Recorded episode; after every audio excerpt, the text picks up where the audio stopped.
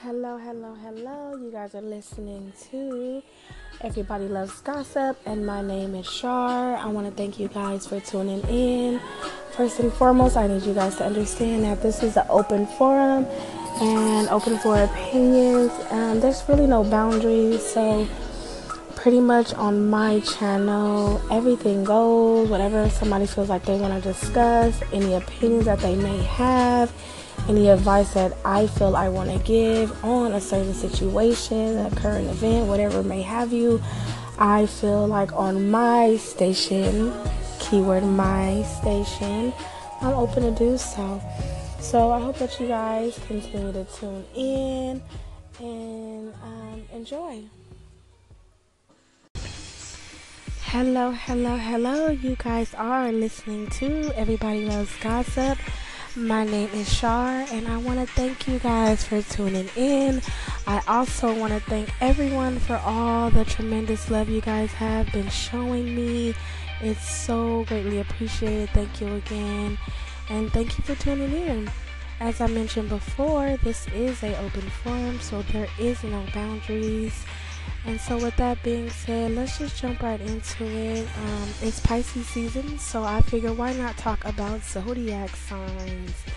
And as we all know, Pisces are the best sign in the zodiac, so we're to start with them.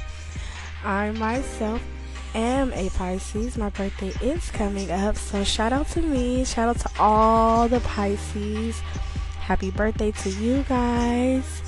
Um, let's see. Myths about Pisces. We're not all emotional. We're not all clingy. We do have a very, very freaky side. I can't speak for every Pisces, but um, I do personally know that Pisces can be very freaky if there is that somebody that brings it out of them. So let's, you know, let's emphasize it has to be the person to bring it out of them. Um, let's see, what other signs do I know about? Cancers. Cancers are very, very, from what I know personally, they're very, very freaky. Um, you know, they really are great sexual pleasers. They're really good at what they do.